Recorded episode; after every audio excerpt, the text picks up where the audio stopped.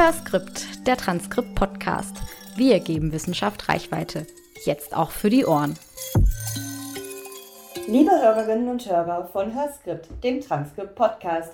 Schön, dass ihr eingeschaltet habt zu unserer ersten Folge.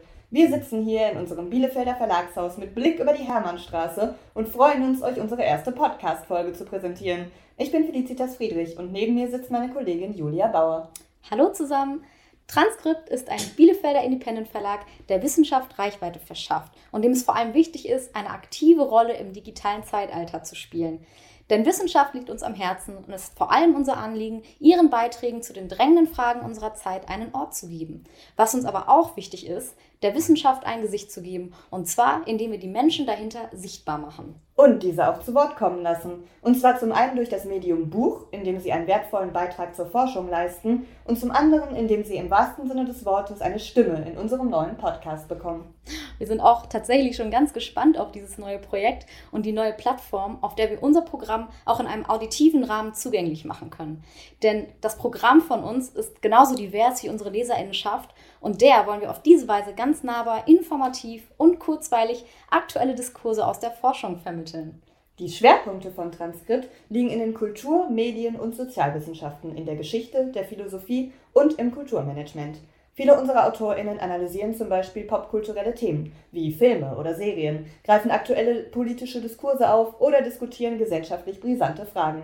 So stellen unsere Bücher auch immer ein Zeugnis unserer Zeit dar, geben Überblick über das, was uns als Kollektiv medial und gesellschaftlich bewegt.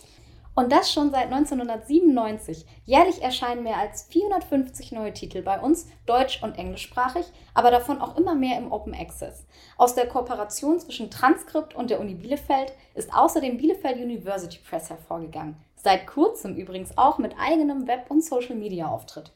Zudem gehören wir seit 2020 zur UTB Verlagsgesellschaft.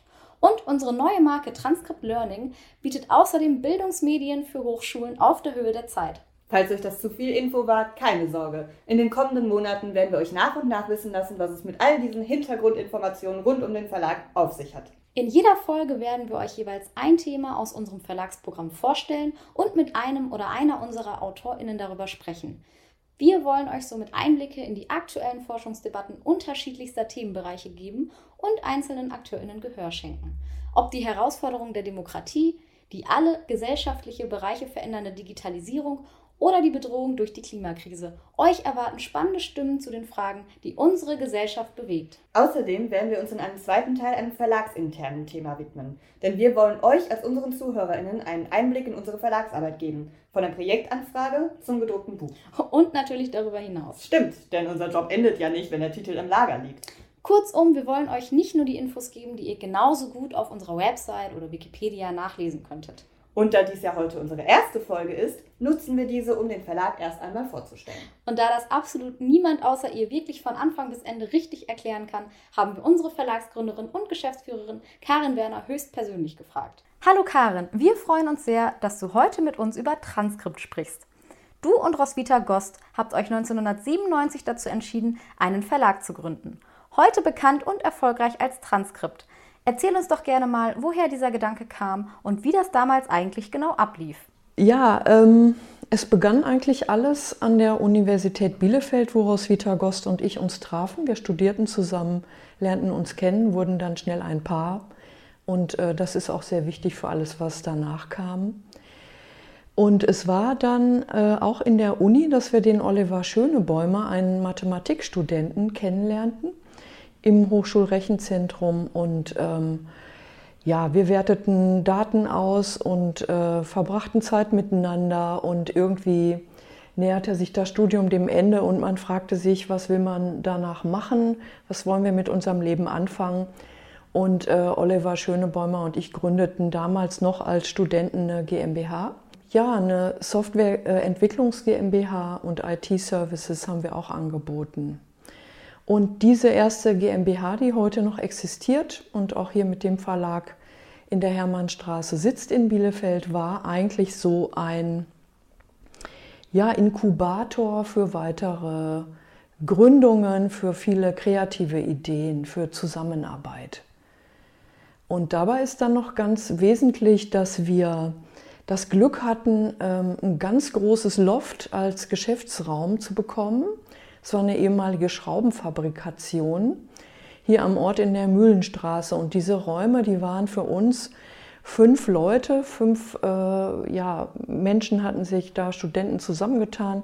Die Räume waren für uns einfach viel zu groß. Darum haben wir dann noch äh, Räume vermietet. Und zwar an zwei Verlage, den ICSIS Verlag und den AJZ Verlag. Und äh, die wurden dann noch unsere Kunden, für die haben wir Bücher gesetzt und auch IT-Leistungen äh, erbracht. Und ähm, dieser große Raum war etwas, was man heute als äh, Coworking Space bezeichnen würde. Damals kannten wir diesen Begriff noch nicht, aber es war so, wir verbrachten viel Zeit miteinander.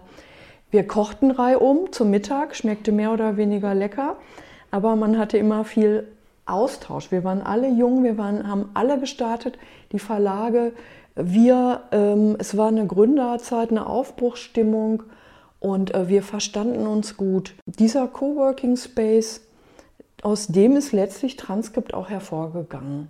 Und da äh, äh, bordeten wir auch die Grafiker quasi an, mit denen wir heute noch arbeiten, die Cordula Röckenhaus, die auch ganz wichtig ist zur ja, Entstehung von Transkript. Und Transkript ist quasi entstanden aus dem Wunsch, mit Wissenschaft zu tun zu haben, mit Wissenschaft verbunden zu sein aber außerhalb der Hochschule. Das war mir dann Ende 30 irgendwie klar, dass ich an der Hochschule nicht glücklich äh, werden würde. Und ähm, ich habe dann auch äh, neben der äh, Forschung weiterhin wirklich Projekte, Medienprojekte verschiedenster Art gemacht. Ich habe mich dann ähm, dafür entschieden, aus der Position eines neuen Verlages Wissenschaft zu machen und Wissenschaft zu begleiten und Wissenschaft mit zu formen in Form von markanten Publikationen. Wie habt ihr es denn nach diesen Anfängen als kleine und überschaubare Truppe geschafft, das Team zu vergrößern, also neue MitarbeiterInnen zu akquirieren?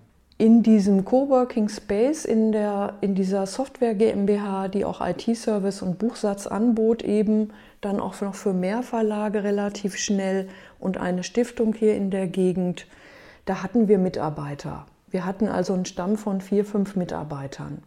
Arbeiterinnen. Als wir dann Transkript gründeten, um eben dann selber auch eine Marke zu bilden und selber eine Plattform für bestimmte Publikationen herauszuformen, da äh, war es dann so, dass wir von Anfang an Praktikanten äh, mit reingenommen haben und ähm, dann eben die Praktikanten, die gut zu uns passten und die auch Lust auf uns hatten, einfach dann äh, weiter beschäftigt äh, hielten. Äh, wir haben uns immer sehr mit den Leuten, die zu uns gefunden haben, weiterentwickelt. Ähm, wir haben große, mit großer Wachheit die Leute äh, angenommen, die zu uns gefunden haben und haben dann geschaut, was passt, wer passt, wo gibt es Jobs, wo gibt es Vakanzen, aber auch jede Einzelne und jeden Einzelnen als Chance, wirklich hier eine, ja, nochmal eine Ressource, eine erweiterte Möglichkeit für ein Projekt zu bekommen, gesehen. Das ist vielleicht ein sehr verspielter Ansatz und ein sehr ungewöhnlicher Ansatz, weil der wenig sachlich scheinen mag, aber ähm, wir haben großen Erfolg damit gehabt und äh, machen das tunlichst auch heute noch so. Und so sind wir gewachsen und natürlich das Programm wuchs. Das Programm war eigenwertig, ist eigenwertig. Man, äh, das Programm ist im Unterschied und das war von Anfang an auch der Wunsch, tatsächlich ähm, nicht nur Wissenschaft äh, editorisch abzubilden und der Wissenschaft ein Zuhause zu geben und sie gut aufzuheben, sondern tatsächlich den tiefen Aufklärungsgedanken, einen humanistischen Gedanken, der Wunsch wirklich äh, Wissenschaft mit demokratischen Zielen zu versehen, eine Wissenschaft, die der Gesellschaft zugewandt ist, die der Gesellschaft dient, die am Puls der Zeit angesiedelt ist. Diese Wissenschaft in einem modernen und gut kuratierten Programm zu pflegen. Das war eigentlich so, heute würde man sagen, das Mission Statement, unser erster Wunsch, unser größtes Bestreben. Eine Wissenschaft, die ja Valenzen besitzt, zur, also mit Gesellschaft zu, ähm, sich zu verbinden. Impulse aus der Gesellschaft aufzugreifen, ihr etwas zurückzugeben, wenn man so möchte. Und das ist etwas, was wir mit Leidenschaft machen. Diese Form von Kuratierung, mit der dann auch diese Medien, die wir viel, sehr, sehr aktiv von Anfang an bespielen wollten, äh, die wir auch mittlerweile ausgebildet haben, ausgeformt haben in die Social Media hinein. Dieser Podcast ist Ausdruck dieses Wunsches, tatsächlich dann auch wissenschaftliche Inhalte, das Publizieren und die Kommunikation von Inhalten konvergent miteinander zu verbinden. Wir sehen eigentlich keinen Unterschied mehr zwischen diesen Social-Media-Formaten wie ein Blog oder ein Podcast oder ein Video es sein kann und dem Buch, sondern versuchen natürlich bei den im Medium selbst begründeten Unterschieden, die es gibt, aber man sollte all diese Formate mit ineinander, miteinander in ein fruchtbares Verhältnis stellen. Also Publishing as Publishing can. Ziel ist es also, Wissenschaft über verschiedene Medien hinweg öffentlich zugänglich zu machen und auch medienspezifisch aufzuarbeiten. Karin, in den letzten Jahren ist es ja zum Trend geworden, Unternehmen, Firmen oder Vereine als Start-up zu gründen. Was würdest du jungen GründerInnen empfehlen, die sich heute für ein eigenes Start-up entscheiden? Eine Klarheit im Ziel, so einigermaßen zu wissen, was man will, zu überprüfen, habe ich die Mittel, wie komm, finde ich die Mittel dafür, dieses Ziel zu erreichen. Das ist auch nicht besonders originell, das jemand zu empfehlen. Das haben die jungen Leute heute viel besser ausgeprägt, weil sie viel methodischer ausgebildet werden als wir. Damals, meine Generation, unsere Generation. Aber was, wo wir vielleicht einen Vorteil hatten, war, wir waren viel verspielter. Wir haben freier studiert und wir hatten nicht diese heute wirklich so mächtige und auch, glaube ich, lähmende Zwangsvorstellung, dass ich mit 25 schon genau wissen will, in welchem Job ich landen will, ähm, da war, äh, waren wir spielerischer und freier. Und ich würde den jungen Gründerinnen heute einfach wünschen, mal Mut zum Scheitern und Freude am Spiel, Offenheit für Lernprozesse, ähm, auch dann irgendwann zu sehen, ähm, meine ursprüngliche Absicht, mein ursprüngliches Ziel habe ich nicht erreicht. Ich habe unterwegs was anderes gelernt. Ja, auch äh, Schlappen einstecken können muss man. Äh, man muss teilweise durch wirklich ähm, tiefe Täler durch. Ich glaube, dass ein guter Businessplan alleine längst nicht ausreicht. Und ähm, auch das Schielen primär und nur auf Geld, glaube ich, ist auch keine, kein guter Ratgeber, weil die Enttäuschung dann oft vorprogrammiert ist. Ich glaube, man muss wach sein, man muss wirklich ähm, brennen für das, was man tut. Äh, das Herz muss dafür schlagen und man muss die richtigen Leute finden. Das heißt, man muss Glück haben. Man muss sich auch dafür öffnen, Glück zu haben. Es ist äh, das ganze pralle Leben. Ähm, Deutschland ist kein gutes Gründungspflaster, obwohl die Politik immer was anderes behauptet. Politik macht es uns insgesamt wirklich nicht leicht. Ähm, das ist sehr schade und lässt sich auch mit irgendwelchen kleinen Programmen, die an Hochschulen existieren, überhaupt nicht leider aus, äh, lässt sich nicht kompensieren. Ich kann mich da in einigen Punkten echt nur anschließen. Insbesondere das Bologna-System setzt Lernende heutzutage völlig unnötig unter einen immensen Druck. Eine der Ideen, die wir ja gerade nahezu live entwickeln, ist die Erweiterung unseres Medienensembles in Form dieses Podcasts. Welchen Bezug hast du zu auditiven Medien und was erhoffst du dir von Hörskript? Ich finde den Podcast erstmal sehr mutig. Ich finde, er ist dran als Testprojekt. Wir sind mal wieder im Labor, wie mit vielen anderen Projekten auch. Was erwarte ich von dem Podcast? Dass wir uns selber nochmal auf, äh, auf die Spur kommen, auf den Grund kommen, dass wir den Podcast als Okular nehmen, nochmal über das, was wir machen und wie wir das machen im Programm, die Kooperation mit den Autorinnen, wirklich das, was da ist, nochmal fasziniert mit neuen Augen zu sehen, Valenzen oder Ressourcen zu heben, zu entdecken, was äh, einfach unsere Autoren für wunderbare Inhalte uns anvertrauen, die wirklich äh, an die Oberfläche zu bringen und mit einem neuen Format sichtbar zu machen, finde ich großartig. Ich persönlich habe zum Medium Podcast auch ein Verhältnis. Ich habe mehrere abonniert, tatsächlich Wissenschaftspodcasts, aber auch äh, wirklich welche, die mich nur privat interessieren. Zum Medium Audio habe ich allerdings seit meiner Kindheit ein sehr großes und enges und inniges Verhältnis, weil ich von Kindesbeinen Musik mache und eben auch mal eins dieser jungen Medienprojekte in einem Musikstudio mitgemacht habe, 15 Jahre. Ja, vielen Dank, Karin, für dieses interessante Gespräch und vor allem auch, dass du so viel über Transkript und seine Entstehungsgeschichte mit uns geteilt hast. Gerne, vielen Dank, hat echt Spaß gemacht. Und uns erst. Was sagst du, Julia? Wie war es denn für dich, aus Karens Erzählung so viele lebhafte Details über die Geschichte von Transkript zu erfahren? Hm, also ich glaube, ich fand es am spannendsten, mir vorzustellen, wie unsere Geschäftsführung mittags am Herd stand und alle reihum gekocht haben. Nein, Spaß beiseite.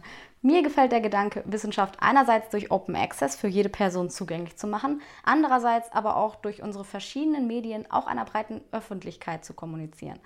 Denn wir stehen vor riesigen gesellschaftlichen Herausforderungen wie dem Klimawandel, der sozialen Frage und leider noch viele mehr. Und hierfür sind oder sollten neue Erkenntnisse aus der Forschung die Grundlage unseres gesellschaftlichen und politischen Handelns sein. Und hier knüpfen wir eben als Verlag an und versuchen eine Brücke zu bilden zwischen der Wissenschaft und der Öffentlichkeit. Ja, und dabei gehen wir innovative und teils ungewöhnliche Wege, vor allem auch was die Akquise von neuem Personal angeht. Dass die Auswahl neuer Mitarbeitender nicht nach starren Grenzen verläuft, sondern primär Wert auf Kreativität und Ideenreichtum gelegt wird, das kommt auch uns im Arbeitsalltag zugute. Genau, man kann sich jederzeit durch Eigeninitiative mit einbringen und somit an verschiedensten Projekten partizipieren.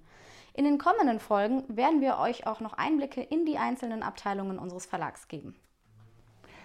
Karin hat ja im Gespräch mit uns auch mehrfach betont, wie viel ihr an der Wissenschaft liegt. Dazu passt auch, was sie uns über die Entscheidung für den Namen Transkript erzählt hat. Dieser steht für sie und Roswitha nämlich für die Übertragungs- und Übersetzungsleistung von Sprache per se.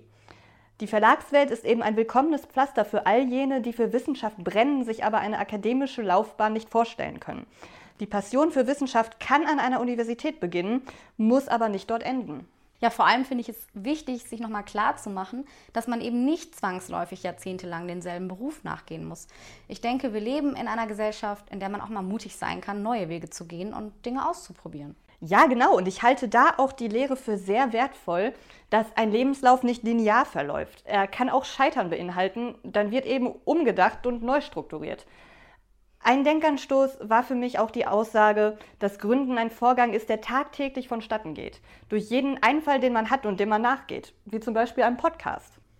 Und somit sind wir auch schon am Ende unserer ersten Podcast-Folge. Vielen Dank fürs Zuhören. In unserer zweiten Folge, ich kann es ja mal kurz anteasern, geht es auch sehr passend zum heutigen Thema um den sozialen Aufstieg in der Wissenschaft. Denn es gibt auch heute noch große Hürden für alle BildungsaufsteigerInnen. Dies hat leider zur Folge, dass nach wie vor nur eine Minderheit der ProfessorInnen aus der Arbeiterklasse stammt. Hierzu sprechen wir mit Markus Gamper, Herausgeber des Buches Vom Arbeiterkind zur Professur, hinsichtlich seiner Thesen zu Klassismus und seinem eigenen ganz persönlichen Werdegang. Und zudem geben wir euch auch am Ende der nächsten Folge noch einige kurze Infos rund um das Thema Open Access bei Transkript.